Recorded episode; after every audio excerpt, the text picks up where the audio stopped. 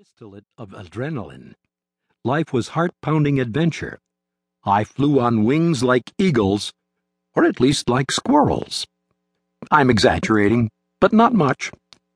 There have been a few brief stretches of my existence when my heart was riotous with joy, and the wind sang in my ears, and I stretched myself wide to catch as much of it as I could and put off the landing as long as I dared.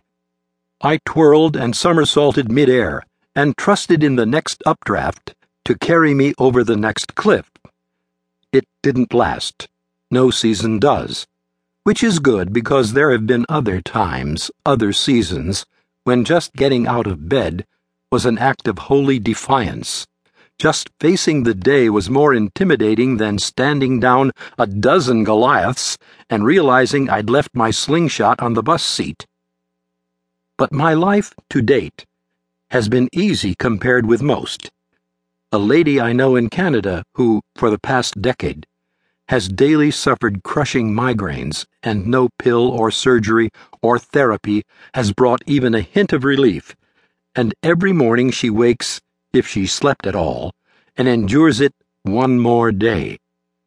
The man I met in Kenya, who works all his waking hours at a grueling and menial and demeaning job that barely feeds and clothes him and his family, barely shelters them in their tin roofed hovel at the bottom of a slum with open sewers and gang riots, and every morning he arises to go through the same thing all over again. The child I visited, who ails in the grip of a rare and incurable disease, that twists his body in painful contortions and robs him of sight and hearing and speech. The parents who love that child and are weary and sad with the weight of that love. And every day, spring, summer, winter, fall, brings more of the same. These too are seasons, though some inordinately long. And then there's everything in between which most people, for most of their lives, experience. Long and uninterrupted seasons of bland ordinariness. Work we don't particularly love or hate, health that is neither brilliant nor dismal, circumstances that have their challenges, disappointments, irritations, as well as their surprises, graces, serendipities, but little bitterness or ecstasy. What I want to know is Jesus the man for all seasons? Robert Bolt wrote a play, and a good one, called A Man for All Seasons.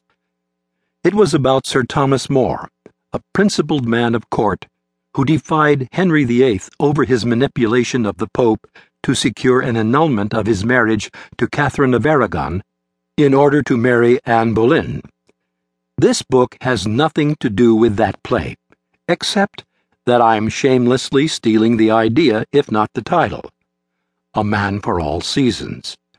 As fine a description as that might be for Sir Thomas More, it's better suited to Jesus of Nazareth.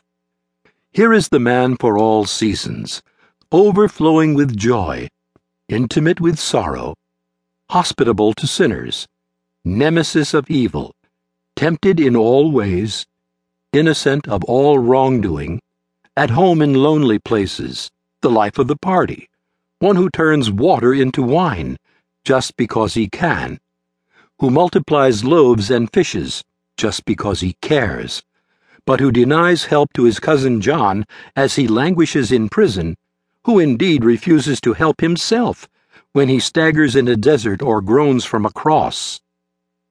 He goes up on mountains and down in valleys.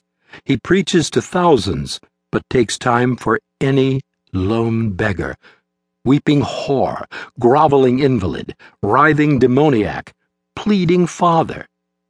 He leaves banquets to visit the sick ward. He is silent when talking would help his cause, and talkative when silence seems most prudent. He is rude with bullies and phonies and prigs and, at the same time, tender with losers and seekers and penitents. He's with us when we soar on wings as eagles, and probably even when we wingsuit jump, and with us, too, when we can't walk for fainting, and everywhere in between.